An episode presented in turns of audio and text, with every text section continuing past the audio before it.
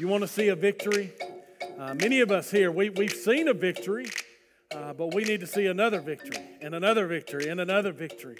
Uh, we need victory, and, I, I, know uh, those of us gathered here uh, in this worship service, those gathered online, uh, we need to see that victory. Our nation needs to see a victory. And that victory doesn't come through political measures, it doesn't come through human ingenuity or human action, it comes from the Lord. Uh, he is the one that brings us. And that's the passage we're looking at in Mark chapter 3 this morning, deals with where victory really comes from. Real victory comes from one source.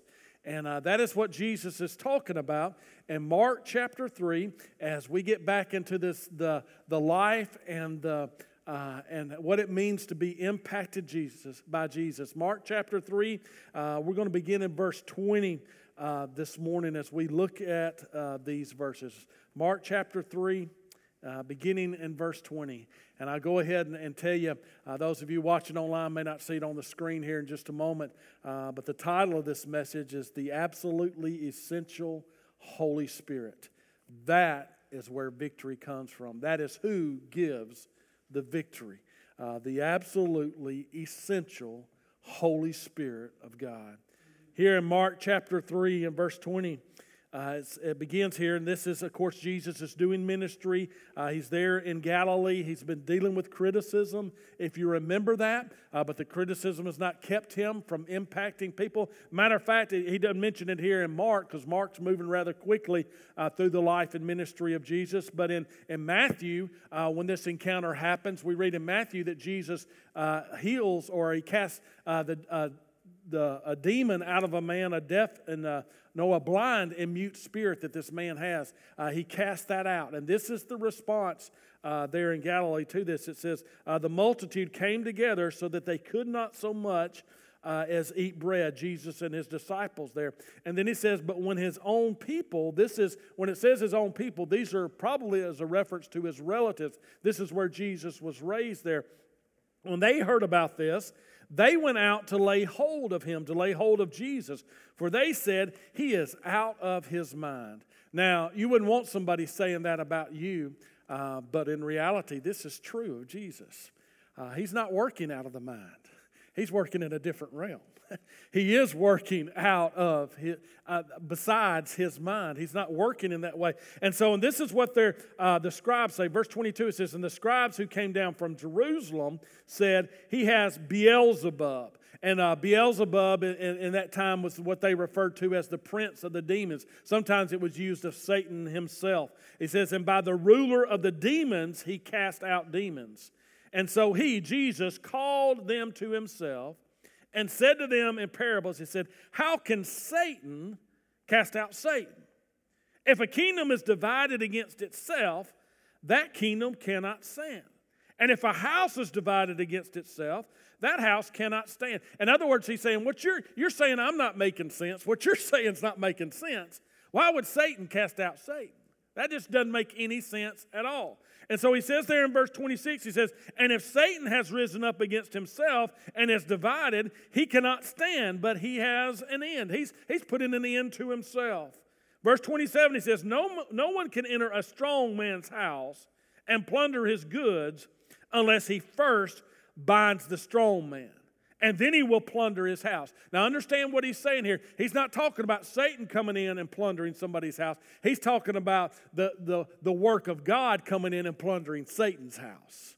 And that's what he's saying. He says, in order for Satan to be defeated, in order for Satan to be cast out, someone stronger than Satan has to come in and cast them out. But then notice what he says in verse 28, and this is the where we see the, the emphasis of his teaching. As he says, Assuredly I say to you, all sins will be forgiven the sons of men, and whatever blasphemies they may utter. But he who blasphemes against the Holy Spirit never has forgiveness, but is subject to eternal condemnation. Verse 30 clarifies all this. He says, Because, he said this because they said, He, Jesus, has an unclean spirit. An unclean spirit. Now, there are a lot of things that we could talk about in this passage of Scripture. There are a lot of of sub themes within here as he talks about dealing with criticism, as he talks about demon possession, even as he talks about in verse 29 about this unpardonable or unforgivable sin there. And there is teaching concerning that. But if we begin to focus on these sub themes, we, we may lose sight of the major theme of what Jesus is really teaching about here and what he's trying to get across to the people there. And that is, he is talking about the work of the Holy Spirit. The Holy Spirit, we're talking about being impacted by Jesus. You cannot be impacted by Jesus without being impacted by the Holy Spirit of God. And, and he, Jesus is throughout his ministry here, and Mark keeps hitting on this. Matter of fact, when Jesus began his ministry back in chapter 1, verse 8, he talks about uh, John the Baptist there. And John said about Jesus, he said, I indeed baptize you with water, but he will baptize you with what? With the Holy Spirit the one that is coming, the Messiah that is coming, this Jesus. And then he says in, in, in, chapter 1, verse 10, it says, When Jesus was baptized, he saw the heavens parting and the Spirit, the Holy Spirit, descended upon Jesus like a dove. And then he goes from that uh, to the wilderness uh, in verse 12, but it says it was the Spirit that drove him into the wilderness. And matter of fact, in the book of Luke, it says he came out of the wilderness filled and empowered by the Holy Spirit of God, that he returned in the power of the Holy Spirit of God. Even Jesus later on talked uh, in chapter 2, we talked about the, the new wine in the old wineskins. That new wine is a reference to the Holy Spirit of God and his work in our lives. If we're impacted by Jesus, we must be impacted by the Holy Spirit of God. And something has happened in the church today. And I'm not talking in a positive way. We have either lost or reinterpreted or this, this, this central theme of the book of the Bible concerning the work of the Holy Spirit of God. It is, it is foreign to many of us. Even as I'm talking about it right now, some of you are wondering, I wonder what direction he's going with this. I wonder because we have, we hear so little teaching about the Holy Spirit and the teaching that we do here is so foreign to the Bible, we, we've lost sight of, of the absolutely essential Holy Spirit of God. We've lost that. It's become unknown to us. And, and we've adapted to that, and that we look at our churches today, and I, I tell you, in light of what's going on around us, it's even highlighted even more. I think God is God's not causing what's going on in the world around us concerning the coronavirus, concerning all the other things that are uh, the, the riots and the, and, and, the things that are going on out there. He is He's not uh, causing those things to happen, but He's highlighting the inadequacy of Christianity today. Because we have we call our our powerless, victoryless, loveless, holinessless religion and we say that that's the Holy Spirit moving. And the Holy Spirit says, Don't blame me. Don't blame me. We need a return to the biblical emphasis, the biblical teaching, the biblical priority of the work of the Holy Spirit. Then we will see the victory.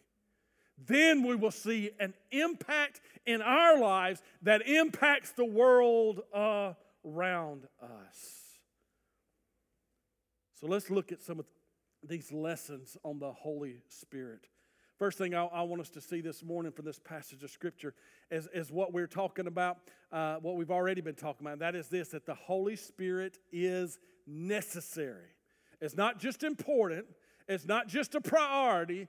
The Holy Spirit is necessary. He says there in in chapter 3 and, and, and, verse 29 he says but he who blasphemes against the holy spirit so he here he reveals what he's what has been going on and what he's been talking about here in this passage before. He's been referring to the holy spirit. It's the holy spirit of god that has been doing this. He says he who blasphemes against the holy spirit never has forgiveness but is subject to eternal condemnation. And then he says there in verse 30 he said he says this he he, he mentions this to him why? Because they said he has has an unclean spirit. And what they were not realizing, what they were not seeing, is that everything Jesus did, Jesus lived by the power of the Holy Spirit of God. That's how he lived.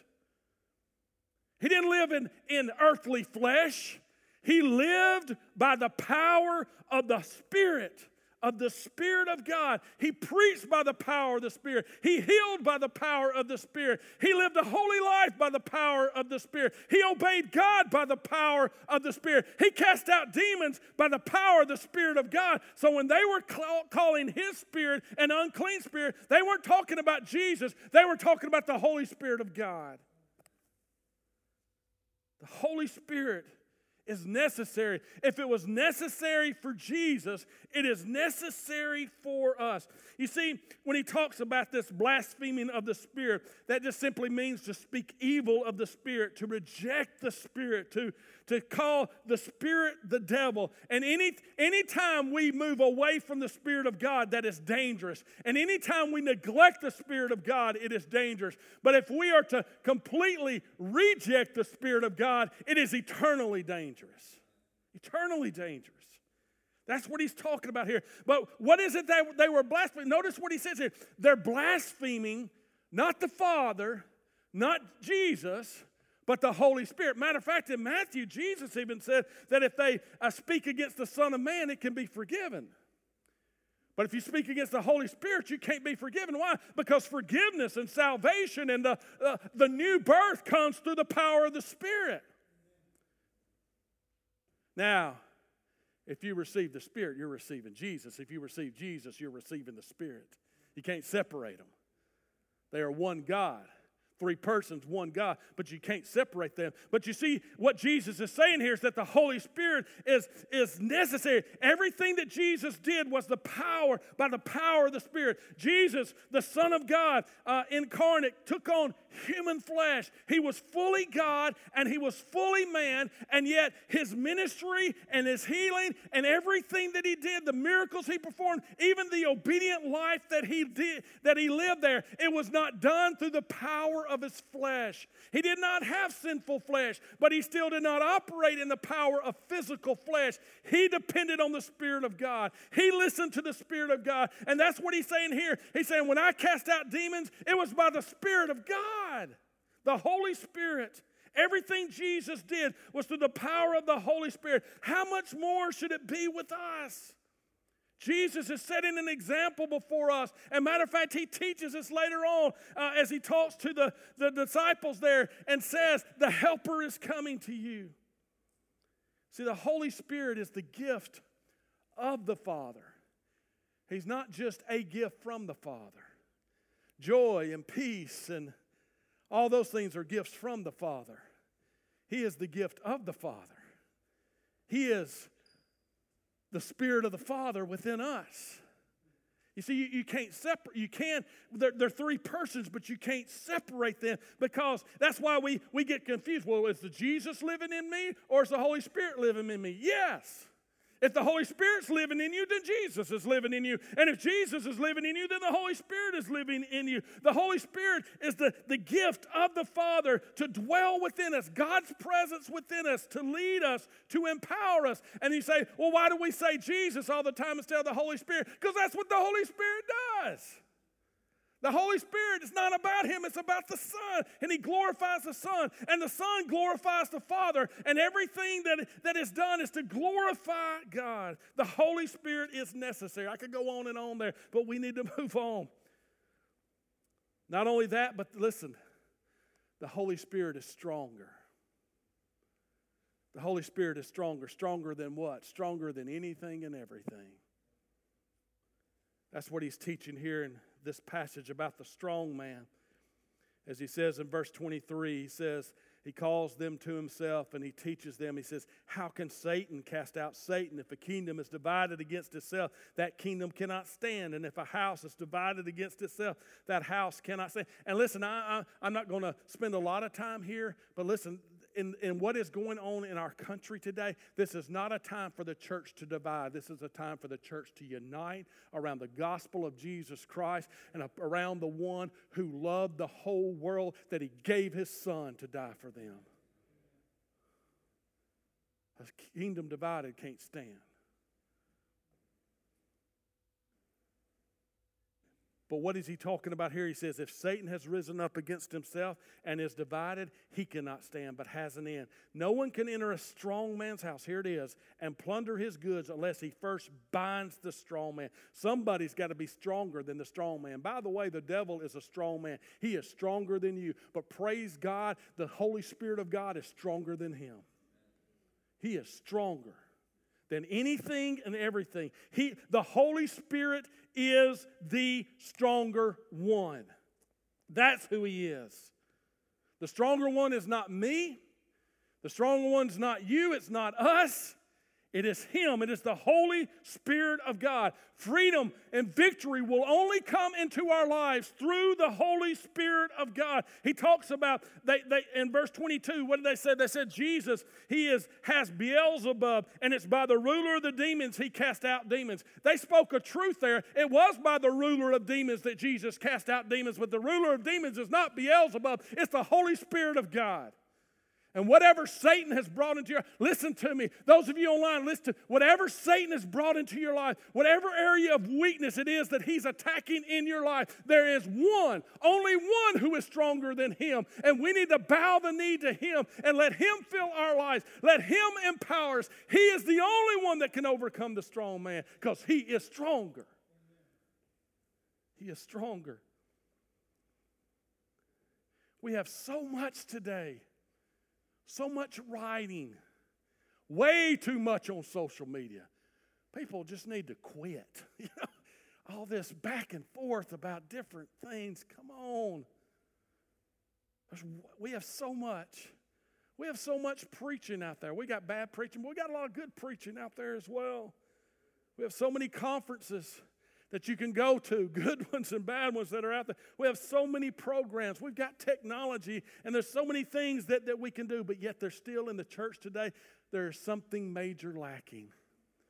And that is the presence and the power and the overcoming victory that is only found in the Holy Spirit of God. And as long as we neglect Him, and as long as we move away from Him, we will never be the church God created us to be. We are to be the temple filled with the Holy Spirit of God. That is who we are to be. There's only one thing or one person that brings eternal fruit, and that is the Holy Spirit of God. Holy Spirit is stronger. The Holy Spirit is necessary. The Holy Spirit is right. Is right. Right about what? Right about everything. It is right to seek the Holy Spirit. It is right to depend upon the Holy Spirit. It is right. We must not reject the Holy Spirit in His work. Verse 28, he says, I, I say to you, all sins will be forgiven, the, son, uh, the sons of men, and whatever blasphemies they may utter. But he who blasphemes against the Holy Spirit never has forgiveness, but is subject to eternal condemnation. What is he saying? He's saying that everything the Holy Spirit does is right. We shouldn't argue with the Holy Spirit. We should certainly not resist or reject the Holy Spirit. We should not ignore the Holy Spirit. We should surrender to the Holy Spirit. You know, he does talk about this unforgivable sin here, and I know that's that some of you that's that's the question that's plaguing you. But really the question here is not what is the unforgivable sin. The question is why am I not depending upon the Holy Spirit of God? Why am I not surrendered and filled with the Holy Spirit of God? That's the, the real question that we should be asking here. But this unforgivable sin is, is a question that comes up. And, and basically, the, the, the unforgivable sin, what he is obviously talking about here is, is rejecting the enlightening, drawing, convicting, saving work of the Holy Spirit. You cannot be saved without the Holy Spirit of God. You do not have to pray a prayer to the Holy Spirit of God. You pray to Jesus, but it's the Holy Spirit of God that convicts you and shows you the need of repentance. And it's the Holy Spirit of God that, that removes the blinders and puts its eyes upon Jesus. And when the Holy Spirit of God does all these things to reject that convicting, drawing, life changing work of the Holy Spirit, you cannot be saved if you reject that. He's the one that lets us know as, as unbelievable as it may be, He is the one that lets us know that the death of the God man 2,000 years ago will save us today. He alone does that.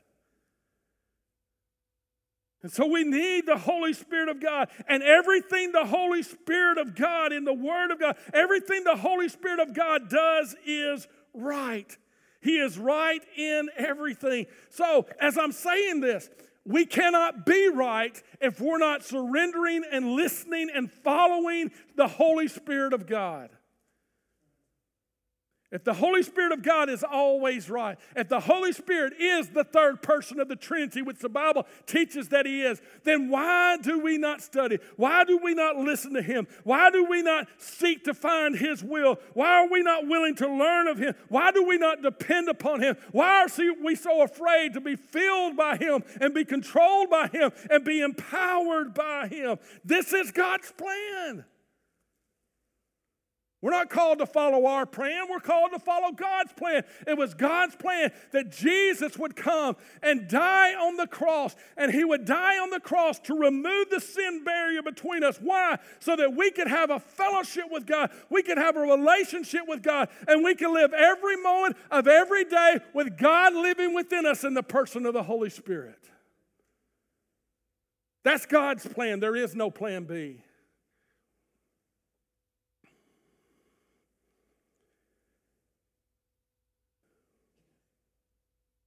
Southern Baptist churches today, for the most part, are, are known to be orthodox. We're known to be biblical. But where is the power? It's where it's always been. It is not in us, in our programs, in our planning, in our personalities, in our numbers. It is only found in the Holy Spirit of God. The Holy Spirit is right. Pursuing Him, leaning upon Him, being filled by Him is right. Right. And then finally, and this is not the final teaching of the Holy Spirit, it's just the final point that I've got this morning. Because this, this book is full of it Old Testament and New Testament. It's full of teaching on the Holy Spirit. But we need to understand that the Holy Spirit is effective. And by effective, I'm talking about very personal, that He impacts us. He works. The Holy Spirit works. Works at what? Works at everything. Everything in our life. The Holy Spirit does that. Well, I'm struggling. I can't find peace. Let me tell you, the Holy Spirit's effective. He'll bring peace. I can't find the victory. The Holy Spirit will bring victory. I can't find joy. The Holy Spirit will bring joy. I don't know if I can make it through this trial of my life. The Holy Spirit will carry you through. The Holy Spirit's effective. He works and everything. That's in, in, verse 22 here, he talks about that. They, they say that uh, the scribes and Pharisees, they say that he has Beelzebub. By the ruler of demons, he cast out demons. It's not by Beelzebub, it is by the ruler of demons, the Holy Spirit. But the Holy Spirit is the power to cast out demons. There is nothing Satan can do that the Holy Spirit can't undo and overcome. He's effective. He's effective. In verse 28, he talks about, Assuredly, I say to you, all sins will be forgiven the sons of men, and whatever blasphemies they may utter. I mean, there are terrible things that people have done, terrible things that we have done against God, but we can find forgiveness. Why? Because the Holy Spirit works, He's effective. The Holy Spirit is our helper. He helps us to overcome what the enemy's doing in our lives. He helps us to overcome the mistakes, the, the sins, the, the error, the rebellion that we have in our own heart. It is only the Holy Spirit who can help us. And in John chapter 14, that's what he's telling the disciples in case they're not catching what he's saying here. At the end, right before he goes across, he said, I've got to make sure you understand this before I leave you. The helper is coming. You can't do this in your own power. You must abide in me. And by abiding in me, I mean that I'm going to be with you, and I'm going to be with you in the presence of the Holy Spirit of God. The Holy Spirit will be with you, and He will be in you. He tells them this is coming. Victory is found in the Holy Spirit alone. I love in verse 27 where he says, No man can enter a strong man's house and plunder his goods unless he first binds the strong man. He not only overcomes the strong man, but he plunders all of his work. He thoroughly ransacks it, he destroys it. He is the one that can, can blow the enemy out of your life. Victory is in the Holy Spirit alone, forgiveness is found in the work of the Holy Spirit alone. Jesus died on the cross, but it's the Holy Spirit that helps us to see that that applies to us. It's the Holy Spirit that brings that into our life. It's the Holy Spirit says, Look to the cross, look to the cross, look to the cross. That's the work of the Holy Spirit of God. Everything He does glorifies the Son and His work for us on Calvary and His work through the resurrection of God. I love that it says here, it says, All sins will be forgiven the sons of men. I love that word, all. The only thing that can't be forgiven is the rejection of the forgiveness. When we direct the Holy Spirit, that's what we're rejecting. The Holy Spirit has the power to change the heart that has been touched by all sin. All sin. That gives me hope. Gives me hope. We need to make our hearts a habitation, a dwelling place of the Holy Spirit of That's what the removal of sin is all about. You see, before the the, the glory filled the temple in the Old Testament, there was a cleansing that was done. There was prayers that were offered. There were sacrifices that were made. I'm so thankful that we don't have to offer thousands and thousands of sacrifice. One did it once and for all. The sacrifice has been made. Now we must receive it and we must apply and we must receive it into our life and allow this, this believe and put our faith in this work of Jesus to cleanse us. And it is cleansed. And it is cleansed for what purpose? Just to make us feel better? Just to get us into heaven? No, it clean to make a, a, a, an appropriate dwelling place for the Holy Spirit of God. And the Holy Spirit comes into this holy place that has been made holy by the holy blood of Jesus. And He lives within us.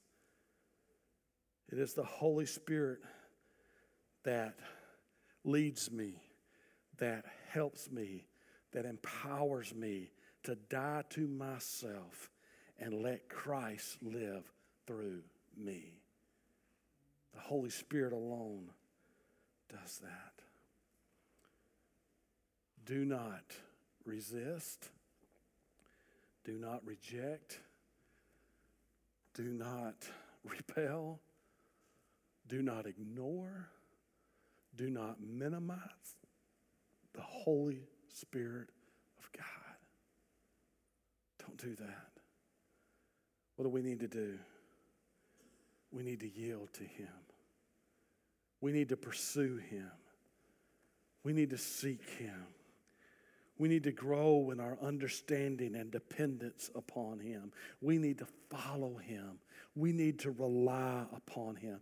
We need to be filled with the Holy Spirit of God.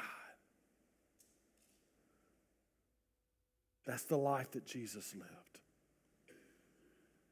And that's the life that Jesus' followers are called to live.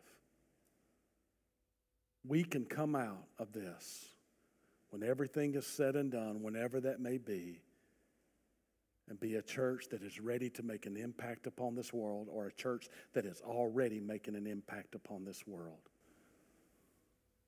But it'll never happen without the Holy Spirit of God. Never. Are you ready? Are you ready to yield to Him? Are you ready to follow Him?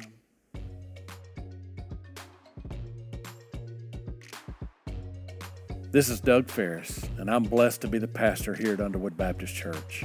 I want to thank you for listening to our podcast. It's our prayer that you'll do more than listen to the sermon or gather religious information. We want you to encounter God, and we pray that He will impact your life.